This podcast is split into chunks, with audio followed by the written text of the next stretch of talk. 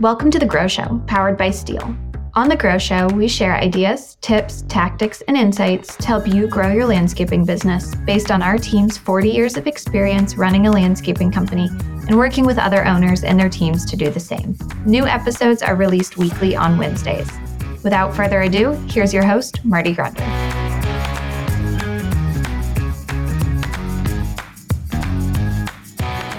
Well, good morning, good afternoon, good evening, wherever the case may be. This is Marty Grunder from Grunder Landscaping Company and the Grow Group with another exciting edition of the Grow Show powered by Stihl.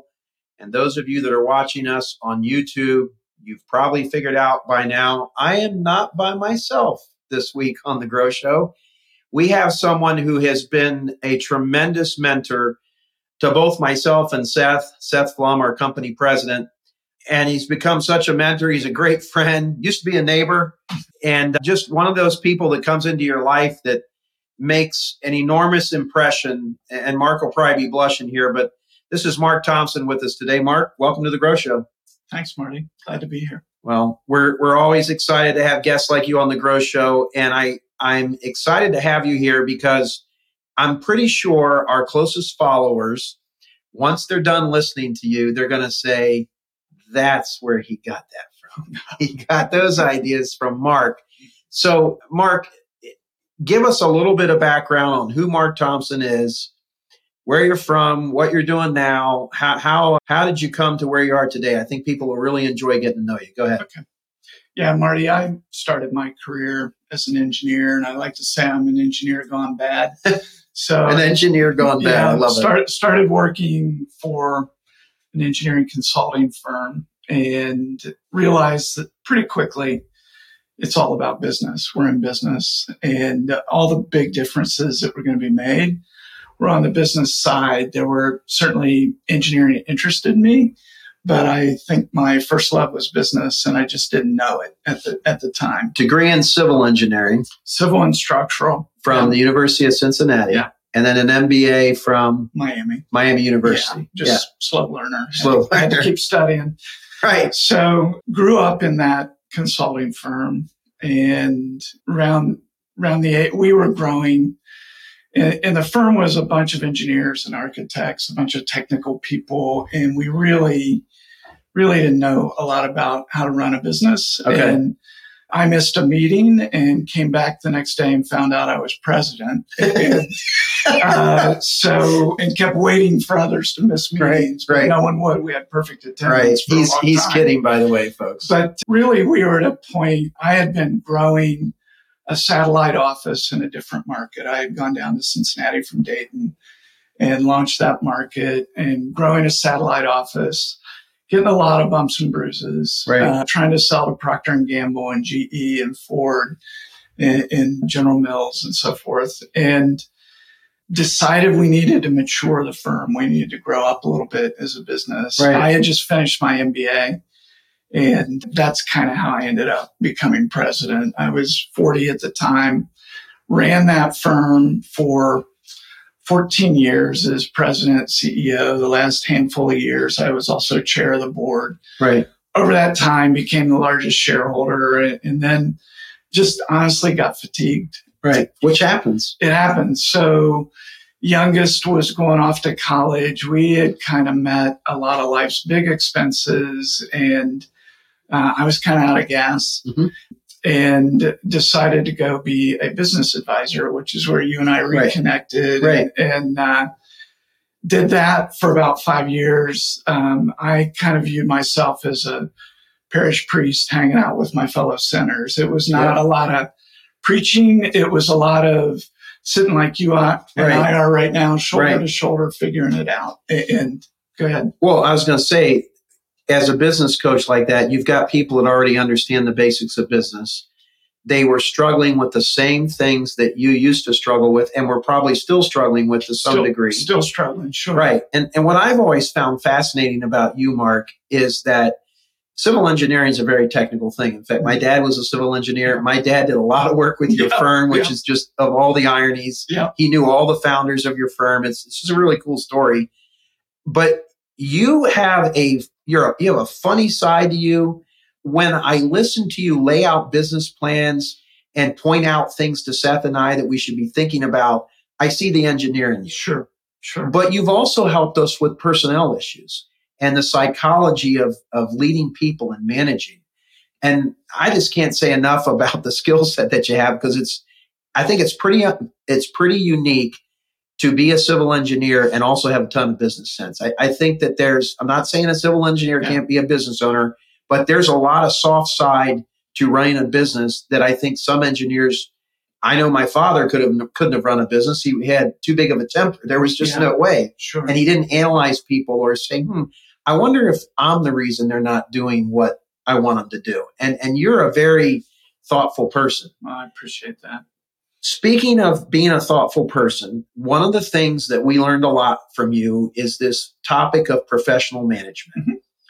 You hear it all the time in the business world. I heard it when I was a student at the University of Dayton, and the you know, the professor would talk professional management. And of course, you'd say, Oh, yeah, I know what that means. I understand that. I didn't know what it meant or understood it. I do now. Yeah. But I learned a lot of, about professional management from you. So, what is it? And help us understand what professional management is. Marty, the, the best way I can kind of relate that is thinking of management as a, an actual profession. And so most of us, I see, most of us in business are really good at something and we see a different way. So in effect, we're a technician, a landscaper, an engineer. Right. And we're really good at landscaping and engineering. We decide, you know what, we have a, a special way or a different way, or my path is taking me to launch into a business. And for the early journey, being good at whatever you're good at is really important until you get to about 10 employees. And try to scale it. And you're at, you're at a whatever number of employees, somewhere around eight to a dozen. Yep. And you're no longer landscaping. Your whole job is management. And, and it's hopefully becoming more professional management. And now the limits to really achieving your future desired state or your dreams or your vision are not how good of a landscaper you are, but can I manage and grow and lead this business? And we're not just talking managing people. Not at all. We're talking managing the whole entity. Yep. And as you say this, Mark Thompson's with us here today on the Grow Show, powered by Stihl. Actually came into the studios as you say this, I'm reminded of a concept that we teach in the Grow Group. And the concept is what gets most landscapers to a million dollars a year in sales is saying yes. Mm-hmm. But what gets them beyond a million and on to two to 50 to 100, wherever you're going, is saying no. And that's what I'm taking from what you're saying in that professional management going beyond a million, the million dollar landscaper knows all their clients' names they know their team's names. They've got a handle on things. Something's broken. There's an issue. You can see it. Your span of control is there. But to get beyond that million dollars, you got to be able to say no. And to be able to say no in a business effectively, there's got to be the framework, the professional management in place right. to allow the entity to go on and people to know what they're supposed to do without you pulling every level like lever like you were at a million. Yep, very true. Very true. I, I would add to what you're saying saying no is incredibly important. So if we look from a market perspective, to defend a position in a market space, we have to be truly excellent, right? Yep. And it's hard to be truly excellent at a whole bunch of things. Right. Well said. We, you and I have talked about this, Marty. We can conceive way more than we can do with right. excellence. Right just because I can think it doesn't mean I can right. execute it. Right. I got to be able to think it to execute it, but it, it, it doesn't go both ways. And so to be really excellent, you have to focus. You have to decide what, what slice of the market are we going to defend right and be the best at right what are we going to focus on and with that focus then you can't focus if your answer is always yes because you're going to be asked to do a lot of things that are not in that focus area and it will dilute your resources, dilute your attention. And will slow the learning of the organization because you're trying to learn all these things at once. And so managing people, getting it down, focusing Right, right. also in the market space, we have to focus. And it's all about excellence. When you're truly excellent at a space, then it's much easier to sell, right? Right, exactly. So selling's tough if you don't have a compelling value proposition. Right.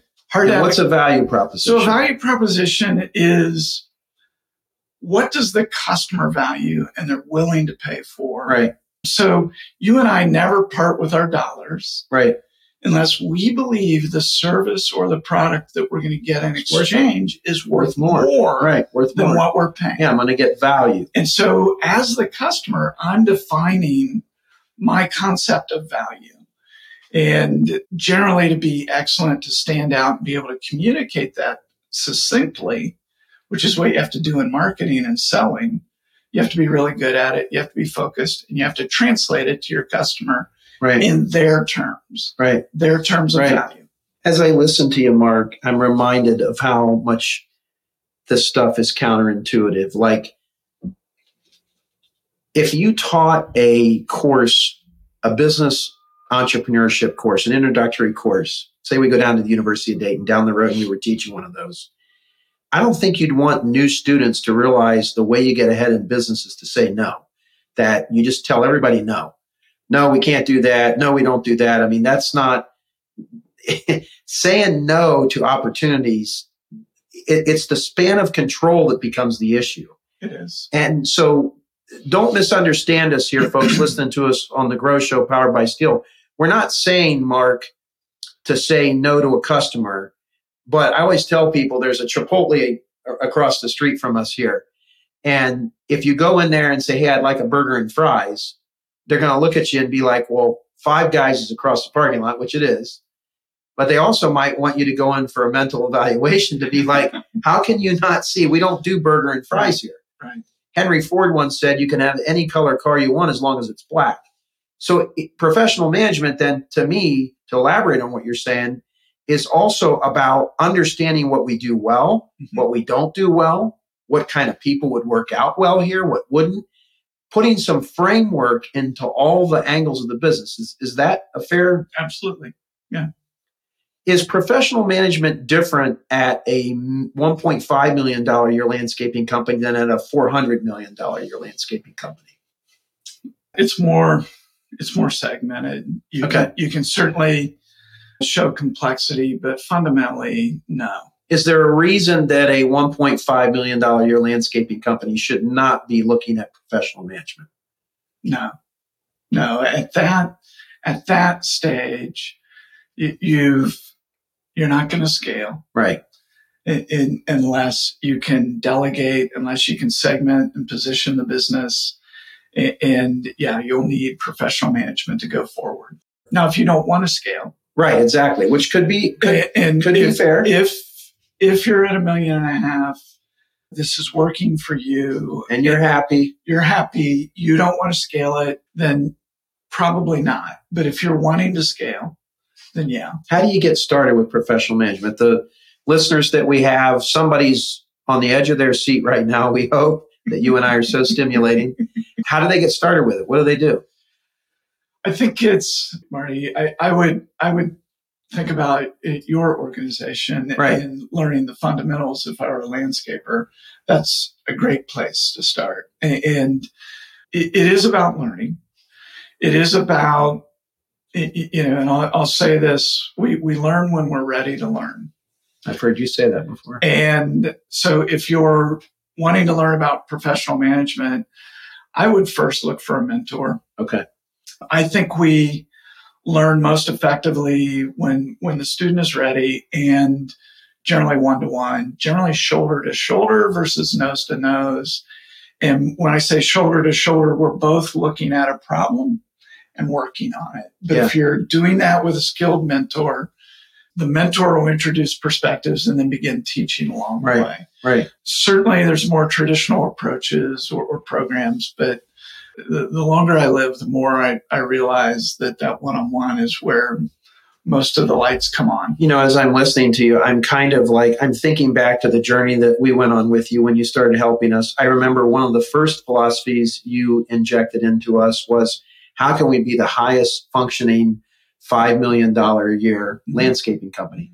And the premise that you were teaching us at the time was that you've got to get the 5 million that you're doing. You got to be doing that the best possible way you can and then go from there, right? That's scaling. Is so, figuring so, out what we're doing now as best we can and then make that easier to scale. Yeah. And at that time, Marty, you guys had grown into 5 million. Right. And you had grown into we can keep 5 million up there and right. deliver it, but we're not highly functioning yet. Right. Yet. Right. So the next stage of professional management was to become high functioning. Right. Then at that platform, you're ready to go for the next right. five, right? Or the next two, whatever right. it is. So a lot of times it, it's never a straight line, as you know this. Uh, but when we ramp up, we have to grow into our own shoes. And that's what you all were doing at, right. at that 5 million stage. Right. You were between 4 and 5 million. Right, exactly. Yeah. And you probably remember this, but one of our sessions, you gave me homework.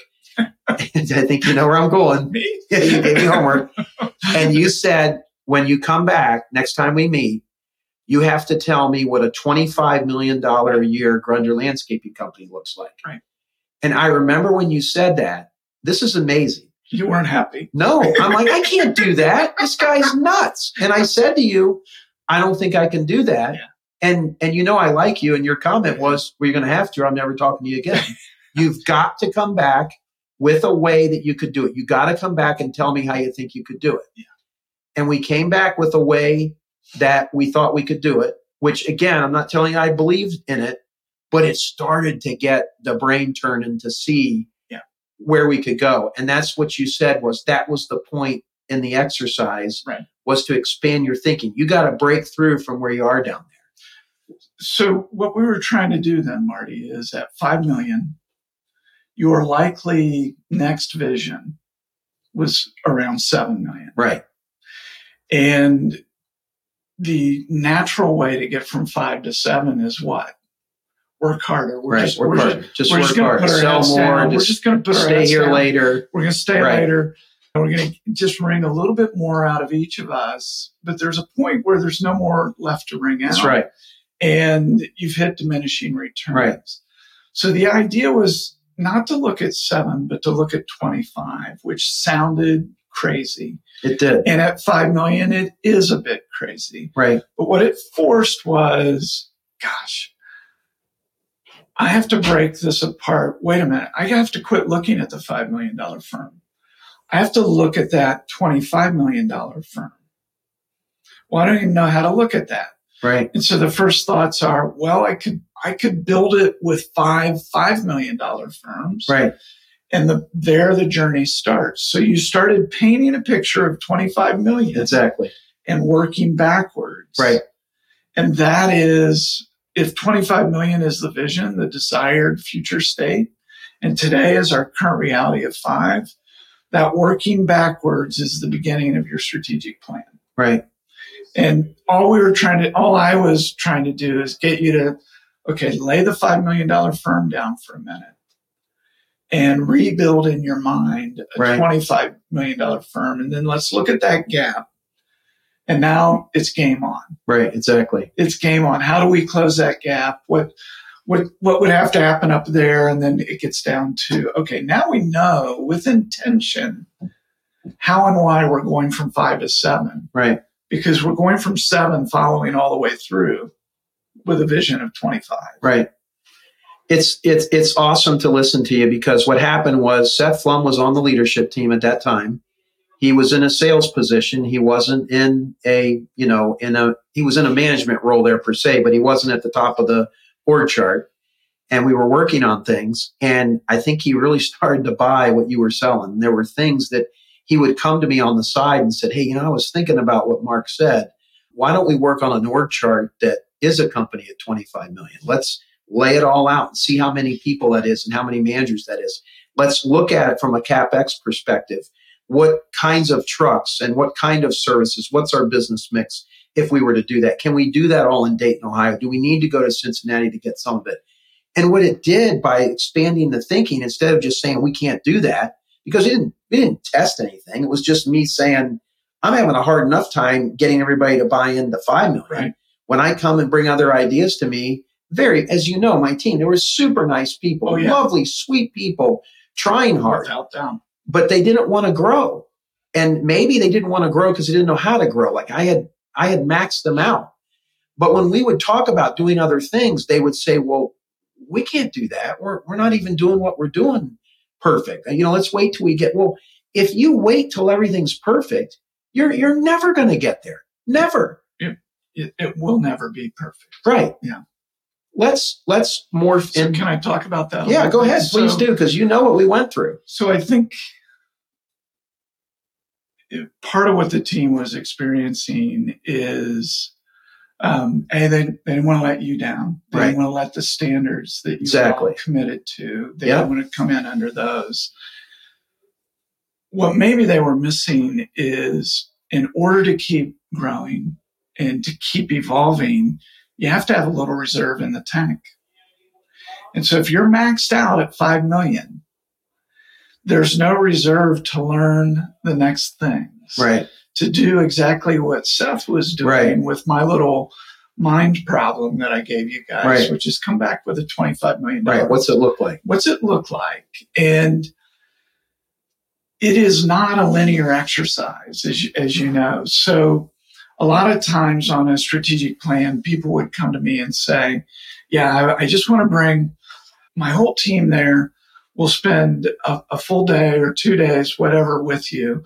And out of it, we'll have this beautiful strategic plan. And, and as you Right. know, Right. Exactly. well- it's perfectly color coded yes, and and I we would will do exactly that. No one will deviate from it. And I would say what we talked about earlier, I would say politely, no. Right. If if you're doing that, I'm not your guy. Right. But see, I, I remember when we would talk about that because the anal guy in me, the OCD, wanted every right. Just get it over Yeah, with. let's have it. Let's just get it done.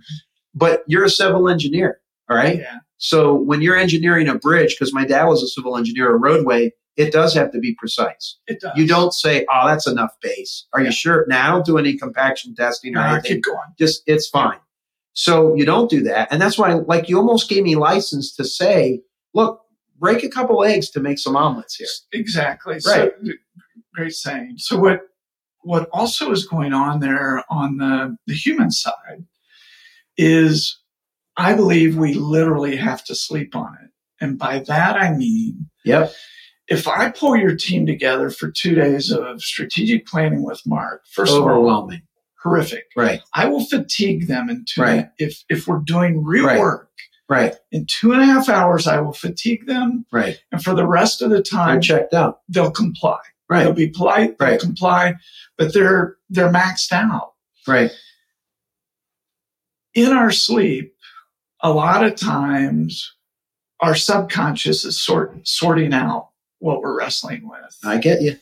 And so that's where the nonlinear thinking comes to play. And all of a sudden, Seth is thinking about 25 million and the different ways we could structure for 25 million. And then you go sleep on that and you go back to the problem. And so, as you know, we would often separate our sessions by a month. Exactly. And I wanted you and your team processing. And that just takes a little bit of time. So it seems like you're taking a break and nothing's being done, but it's kind of like wine fermenting or a pot roast or But- whatever. but it's soaking many- it in. how many times have you or have you heard somebody say, you know, sounds weird, but I was taking a shower this morning. Yes. Right. And the idea came. And that is because you're coming out of your sleep, your subconscious, you're waking up, your mind is quiet, and it's bubbling up from your subconscious to your conscious mind. That's really what we're after in a lot of those big shifts. And that's how we, as you, we used to often say, you got to outwork the work. Yeah. Right. That's how you outwork Right. the work. Right. You know, and, and just to throw this in, folks, today on the Grow Show powered by Stihl, we're with Mark Thompson, one of our mentors here and coaches, consultants at Grunder Landscaping Company that we've worked with for a long time. You know, th- through the process of doing this, I realized you don't have to have it in some fancy room. You don't have to fly to Florida to do it. No. You know, we, No. we did some of it here. We Yeah. did some of it at other places. Yeah. We did some of it at a little hotel room.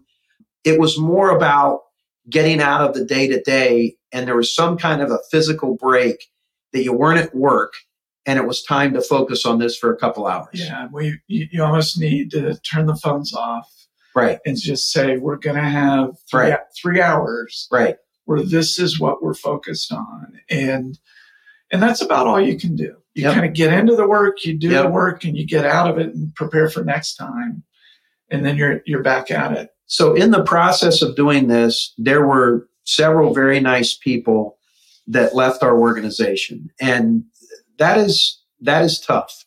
When they're nice people, you like them, but you realize that some of them realize it on their own, some of them we had to ask to leave. Sure. Those challenges as an entrepreneur, because I see it. I, I was recently working with a company and there's a family member in the company that they're they need to get out of there and they don't know how to do it. Like they're like, my mother is going to be so, she's elderly. She's going to be so disappointed in me. I don't know what to do. What do I do? And we end up coaching. What do you do? How, how do you, how do you take the emotion out of something like that? An employee that's a nice person, a good person. All right. But it, it's like our mutual friend, Peter Luongo used to say, I love you, but you just can't work here anymore. You got to get to that point. How do you do that? So I think it starts. It, it it helps at that point if you started that work a lot sooner. Okay. Let me explain what I mean. We talked a minute ago about professional management. Right. If you gave me a one word synonym for management in today's workforce, I would choose teaching. When you're managing people, you're basically teaching. I see. And once they understand, we don't micromanage. There's not enough. Right. That those days are gone. Those no one will pay for that as a customer Right. anymore. And so, if management is teaching, and if we've des- defined a desired future state, which is our vision. So back to our example, it's now 25 million from 5 million. Right. And our strategic plan is how we're going to move from here to there. Right. So vision is ideal state, and that plan are the steps that's going to get you there. they're the, Right. strategies are how, Right. how we get How? there. Right. And so now your teaching is in the context of that vision and that how. Yep. And you're inviting a family member who might be part of the business. And this is a critical word that has helped me the most is I think in terms of inviting.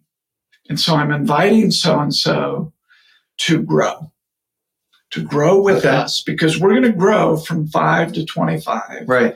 We're going to have to accumulate new skills. We're going to have to learn new things to execute those strategies. We're going to find out that the majority of our first strategies, second strategies, and third strategies are not good strategies. You. And we'll have to come up with new ones Yep. and rebuild that. And so it's a it's a jagged path Yep. all the way up the mountain With some blood. with, with some blood if Right. skin knees, right? Right. Right. And not everyone is up for that. Yep. So as a manager, if you've been inviting and your colleague is saying, no, Right. Now we're at the point where we're going up the mountain Right. and you've been telling me, no, you've done nothing to prepare for this Right. next stage Journey of the trip. or whatever. Right. So I'm going to take you up on your choice. Right. So what you're really trying to do is invite the employee enough that you're helping them demonstrate to you and them that they're not willing Yep. to go forward. Now you just call it. That's different than going in and firing mom's favorite if you're in a family company. Right. I, I've been inviting, I've been inviting, Right. and they're not interested. And you can you can lay that out for whoever you're talking with. Now, emotionally, will they process it that way? Unlikely. Unlikely early, Right. but over time, I think there's a chance that, and I have had a little bit of success with that, where people say, you know, you're right. I have no passion for, for for 25 million. Right. I wanted this smaller thing. In fact, we're too big for me at five. Right. And, And that's okay. that's okay. Yeah. We love you. Right. Now let's coach you out. Right. I Right. can't coach you up. Right. So now I'm going to coach you out and we're going to work on it Right. together. And let's do this as respectfully and gracefully as possible. And I think that's the key is that you always want to. I've had to sever several employment relationships. I've had family members I've had to Yeah. separate employment with. And they all haven't gone smoothly. I'm Right. not going to get into all the details. You know them. But I've always tried to be professional about it. And I can tell you, I sleep well at night. Yeah. Like it's my company. I can't leave. Okay. I'm not going anywhere. So some of that is my vision and where I want to go. And those that want to buy into that vision, they're going to get on the boat and they're going to go. The other ones are going to have to get off the boat. Yeah. And a lot of times what I found is people aren't thriving in that environment and they leave and they thrive somewhere else. Right. And it's not always surprising. You know, you find someone that finds a job they love, as Zig Ziglar used to say, and you'll never work a day in your life. Right. And I think that's part of it. So great conversation here today with Mark Thompson on the Grow Show. You you're pretty familiar with the path that we've had Seth on here and, and the results. And and I think the results speak for themselves. Why do you think the yin and the yang between Seth and myself? Why is that working? Because and and I don't mind if you share with our listeners how difficult I am to work with. I don't. I know it's funny. I don't. Why, from your perspective, is it working with Seth and I? You know, I'm a big visionary guy. I got all these ideas. Seth is the is the implementer with just incredible tenacity. Why is it working for us? Yeah. So fundamentally, there's two things that have to happen in order to have a business. You got to sell something, Sell something, and then whatever you sold, you got to go do it. sell and do. Okay. Sell and do. Hard to escape that. Right. If you don't sell something, you got nothing to do. Yep. And it, it starts with selling something. When we're selling, we're making a promise. When we're doing, we're keeping that promise. Yep. To the extent that we really keep that promise and it's recognized, we build a reputation. I see. That reputation is the foundation of our marketing, which makes it easier to sell the next time. And it's a virtuous loop. Yep. You are the consummate marketer salesperson. That you you are wired that way. It's Right. where all your passion is. It is. And you think about it, you breathe it, it's it's innate to you. But you you keep educating yourself Right. you keep experimenting and learning. Seth is very naturally process oriented. Seth can sell, Yes, Seth, he can. and you can do process. Right. But Seth's sweet spot starts at process, whereas yours starts with marketing and communication. Right. And so that is the yin and yang. It doesn't mean you can't do parts of each other's roles, but where your passions lie, your natural strengths, they, they're very complementary. Right. And so that's part of what's going on. It's totally natural. Most businesses have a strong tandem at different spots throughout the business. And it's for the exact same reason it's working at the top with you and Seth. Right. And so the, the traditional approach is the CEO is on the outside looking in. And that's why CEO. I, and by the way, I love this. And in full disclosure, folks, what Mark is about to share with me is the wisdom he shared with me several months ago when I said, I said, Mark, I need some help. Seth's going to be promoted to president. You said, I figured that was coming. Congratulations. I said, I don't want to mess this up. Please help me figure out a way to be best. And what you're about to say is what you told me, which is just awesome. so CEO is more looking outs, uh, outside looking in. And that's me. I'm the CEO. That's right. And so by outside, I mean representing the voice of the customer. almost like in the windows of the building, looking, Looking- in, looking peering in. through. Right. Yes, looking through. President is more inside looking out, making sure presiding over the operations, Yep. making sure we're eliminating waste, we're making it simple and repeatable, we're we're attending to our team. Right. And that yin and yang is really, really powerful because it, you've you've got it surrounded. Right. And and so I think uh, you guys have nailed that at this stage. Well, I'm having it's it is. I feel so. you feel it, right? I do, and I feel so fortunate at age 55. I honestly am having more fun right now in the business than I ever have. And you told me something else. I thought you were going to say it. You didn't, but I'm going to remind you. You told me nose in, hands off. Yeah. And that was like once you said that when we met, I'm like, I got it. I, you're like, you, I got that. I needed something like that to help me understand how so I can be a, good bit CEO. like either peering in the window or lifting up the tent, looking Right. under it. But right. you don't want to be as CEO sticking your hands in. You can't do it. You're undermining Seth. You'll undermine the president. right. And now you can talk with the president and you can Yep. you can share what you're seeing and what your thoughts are. And this would bring up another concept that sometimes in order to be a good leader, we have to be a good follower. That's right. Amen. And so inside the organization, sometimes the best CEO has to follow the president. I'll tell you just two other things tactically that our listeners may enjoy hearing. So, Seth and I, every other Friday for about two and a half hours, we go and we visit jobs together and we see the crews, we look at work, we talk to customers, we eat a Jimmy John sandwich in my truck. I drive, he works on his laptop, he tells me where to go, he's looking up the trucks on the GPS. And rather than interrupting Seth whenever I have an idea or I want to ask why something is, I save all those and I put them on a stick note on the dashboard of my truck. And then I say, Hey, Seth, last week I saw this. What do you think? And we have, it's awesome conversations. Beautiful.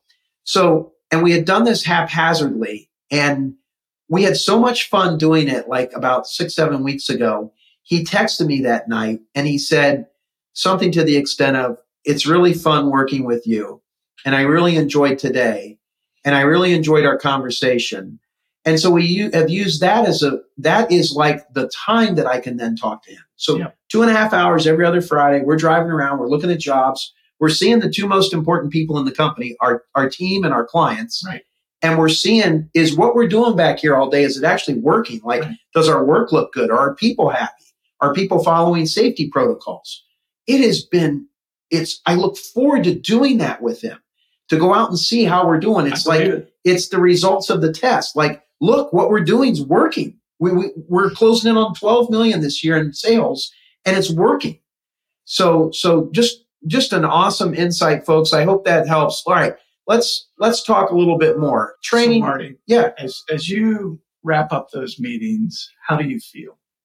I feel like I made a great decision in putting Seth as president. I am excited because we're growing and So I wasn't able to do it. You're energized. Oh, it's, you, you feel yes, calmer, more Yes. calm, more Yes. connected. yes, There's something else that's going on. And that is you and Seth are looking at the windshield. So you are shoulder to shoulder. So nobody's telling each other what to do nose to nose. There's a time Wow. for that. Wow. But what you are doing is experiencing and observing your business shoulder to shoulder as peers. The business doesn't care if the idea came from the CEO or the president or, or the, the lowest level laborer. It cares does the idea satisfy a customer and does it create value? Satisfy a customer and create value. Yeah, I, I, you've heard me say this. I'm a stingy old CEO. I Right. want, I want three outcomes from every activity. I want a delighted customer. Delighted customer. I want to improve the firm improve the firm and I want the individual performing the, the duties to grow. and the individual performing the duties grow. Yep. Beautiful. And so all three levels, right? Customer, firm, individual, everybody thriving. And you can get that most of the time, almost all the time you can get to, and you better get number one. Yeah, Right. You better get number one Right. or there's not much else No, to talk about. No, no. And so that's what you guys are doing. And it is incredibly natural and it's, it's energizing. So congratulations. Well, thank you. I mean, we give you a lot of credit. I know um, Seth enjoys meeting with you. You guys, for whatever reason, like to meet at Dunkin' Donuts. I understand that's your favorite coffee. well, it's, I'm cheap. Well, we'll buy you Dunkin' Okay. Donuts. Okay. Training. Okay. You have implemented universities per se, where, where someone has Grunder University or whatever you want to call it, in various organizations. Let's just talk briefly about the power of training. What can a small business do to get their own little university inside their company? Just give us your insight on training. I know you've had a lot of success. Sure. this. So, uh, as we've said, you know, when the student is ready, the Yep. teacher appears. Yep. And so a lot of a leader's work is inviting the student to be ready and preparing an environment where the teacher can naturally appear. Yep. So, rules of thumb, at least in uh, the way I think about it, introduction, kind of revealing a concept, one to many in terms of facilitator to group wor- works just fine. But it's pretty, it's pretty short lived. When the training gets deeper, the group of learners has to get smaller. When the training gets deeper, the learners has has to get smaller. Yeah, the group, yeah, of, right. of- I the group of students has to get smaller I until you're it. down to one to one. Yep. On really deep learning. And a lot of times, as, as you know, like if, if you talk about our $25 million exercise, Right. it, it- a lot of times it's good to flip the classroom and make the assignment, have you go wrestle with the assignment, and then come back and we work on it together. I see. Because you remember when I assigned 25 million and the reason your blood pressure went up at the moment is I didn't give you any help. No, right, right. I said, see you next month. right. And what I was doing was starting you on the work.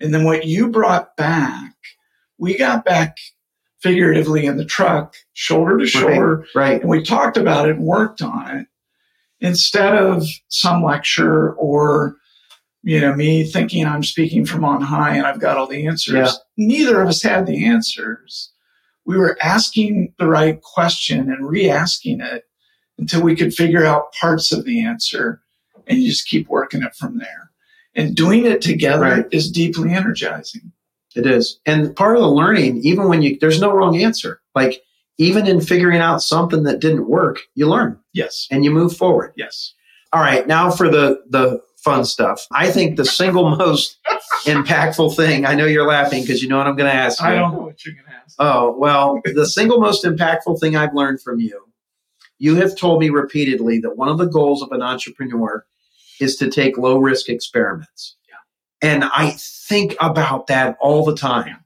because we sit in our little offices and we do things and we're not sure if something would work. So we go and we meet with more people. Yeah. And in all the time of doing that, there's no action. Yeah. All right. And the problem's not getting solved or the opportunity's not being leveraged. Yeah. And you impressed upon me the fact that one of the best things an entrepreneur can do is help their organization take low risk experiments. Where did that come from? It's Yeah. brilliant and it's helped me so much.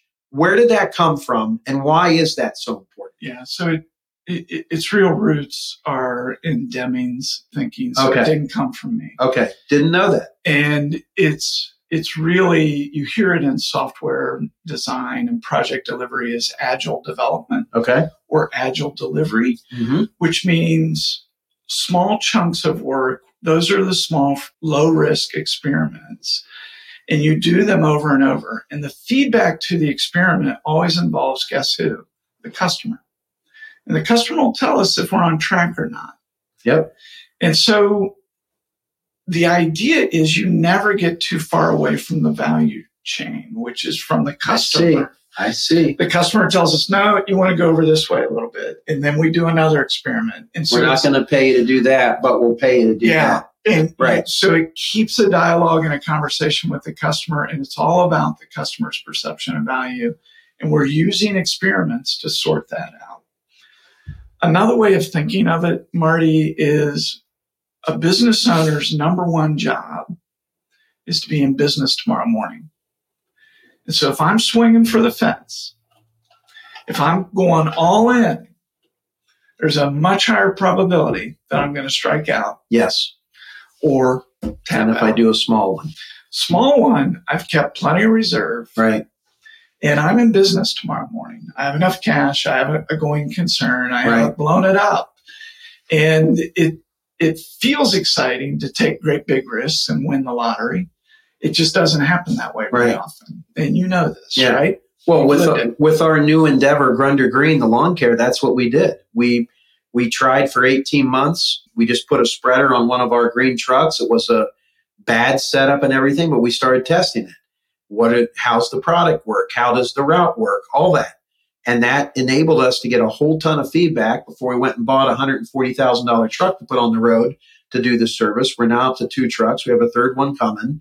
So we're learning a lot there, but it was rooted in some very low cost experiments to see because you just don't know how it's going to play out on some of that stuff till you, till you get in there and do that. Amen. And so if you look at Deming's work, it actually is just a recasting of the scientific method to business. Okay. One other funny thing you always say to me, I'm from the show me state, so you got to show me. What do you mean by that? So, first of all, I'm not from Missouri. I know. um, but I'm really asking you to teach. Okay. And so I'm saying, show me. The reason I'm saying show me is more than two thirds of us, our preferred learning style is visual. We are visual learners first. And so if you can show me, I'm asking you to demonstrate how you're going to teach or manage me. And I'm a safe person to teach, right? I don't know anything technically about your business. So if you can explain it to me or whatever it is, I see. I, I'm really testing, does this make sense?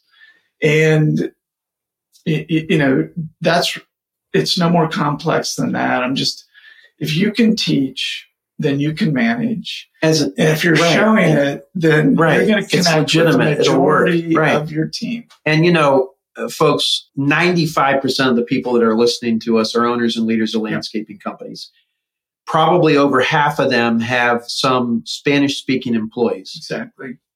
Showing them breaks through the language barrier when you're demonstrating landscaping techniques and huge. other things. Huge. And the show me part of it, I think, is critically important. I know, you know, one of the reasons, folks, we put together the Grow Show was so that you could understand what our annual event Grow is, which is February 6th, 7th, and 8th, Des Moines, Iowa. We're going to have a great event there. And, and Mark, our event is we don't keep people seated for longer than 45 minutes. Beautiful. Because who in the world would want to sit in a conference center for nine or 10 hours and be just lectured to? Right. I have a college diploma, barely. You have two of them. And I and I know both of us don't want to sit there like that all day. All day. We want to be interactive. We want to get up, move around the show me stuff, that's important. And, and these are basic things. Okay. None of the stuff I think that you've shared here today, strategic planning, the show me, the low risk experiments, the, all of those things, none of those are things that, that any business, no matter what side, couldn't get their size, could get their arms around and implement. I agree. Well, we got just a couple more things. What would you like? Is there anything I haven't asked you that you think would be important to share about an experience and, and, you're welcome even to touch on mistakes we made. You know i've told you this before. Sometimes people pay me a compliment and they say i just can't believe how easy you talk about your failures. Like you know you're so humble. Well i don't know that i'm very humble. My wife lisa would not tell you that i'm humble. Here's what i know mark. I know i'm good. I know i am. I have a lot of confidence in the things that we've accomplished but i also know to get better i got to learn from those failures and I have learned as a teacher, students learn a lot more from you talking to them about what you messed up than just going over all the things you've succeeded well, well first of all, it, it, diffuses all the imposter syndrome Great the point. student has. Great point. And it humanizes the whole experience. But those failures are simply experiments that didn't work. Right. And so the key is to not live in or anchor in the failure. The key is to move on to the next yeah. low risk experiment. Right. With the learning we're taking from the prior experiment. And so that's all you're doing. And you do it naturally and it works well. And you're not ashamed of those failures because they were steps from here to where you are now. And you know you're going to make more right. from here to where you're right. going. The idea, again, is to not go all in and, and have catastrophic failures. And you never have. You've, you've there's times we've probably been too close. Yeah. Right. But, but the reality of it is you break it down and you just keep moving forward. I have a friend. His name is Nido Qubein. He's president of High Point University in High Point, North Carolina. He's a, he's a very, very smart, wonderful man. And he, he, I heard him one time teaching in a session I was in. He was talking about scenario planning. And he said, scenario planning is this. You look at your best case scenario. Okay and you really don't spend a whole, whole lot of time there analyzing that because who can't handle the best case scenario. Right. You spend time thinking about what might happen, okay, what's most likely to happen, that scenario. But the place you spend the most time in is what is the worst case scenario? And what he said was if you feel that you can overcome that worst case scenario and that what's most likely to happen is good, go for it. And that ha- that has helped me in making decisions. I think it's a great framework. I, the way, very similarly, I've always thought of it is look at that worst case scenario. And initially, you're going to have a lot of emotion around that. A lot. And over a couple Especially when we're talking money. I mean, let's be honest. Absolutely. Right. It's And- And ego. Right. Oh my gosh, I'm going to be a failure. Right. So as you keep coming back to that worst case scenario, you can make peace with it. And you, you begin to answer the question, Yep, I what, what needs to be true Yep. for Yep. this worst case scenario not to take me out? Yep. And now you can mitigate the risk of the worst case scenario. Once you've done that and you have a little bit of emotional peace with the downside, now you can play offense the rest of the way. The whole game Uh, is how do I get off that worst case scenario closer to the best? right. And that's the game. I'm just playing offense, but I know I'm going to live. I have my mitigating strategies if it goes worst case. Yeah. We'll still be in business. We'll keep chugging away. Right. And so that's the game for me. It has helped a lot because I don't think clearly if I'm all emotional. Right. And so you got to manage yourself and then free yourself to play offense.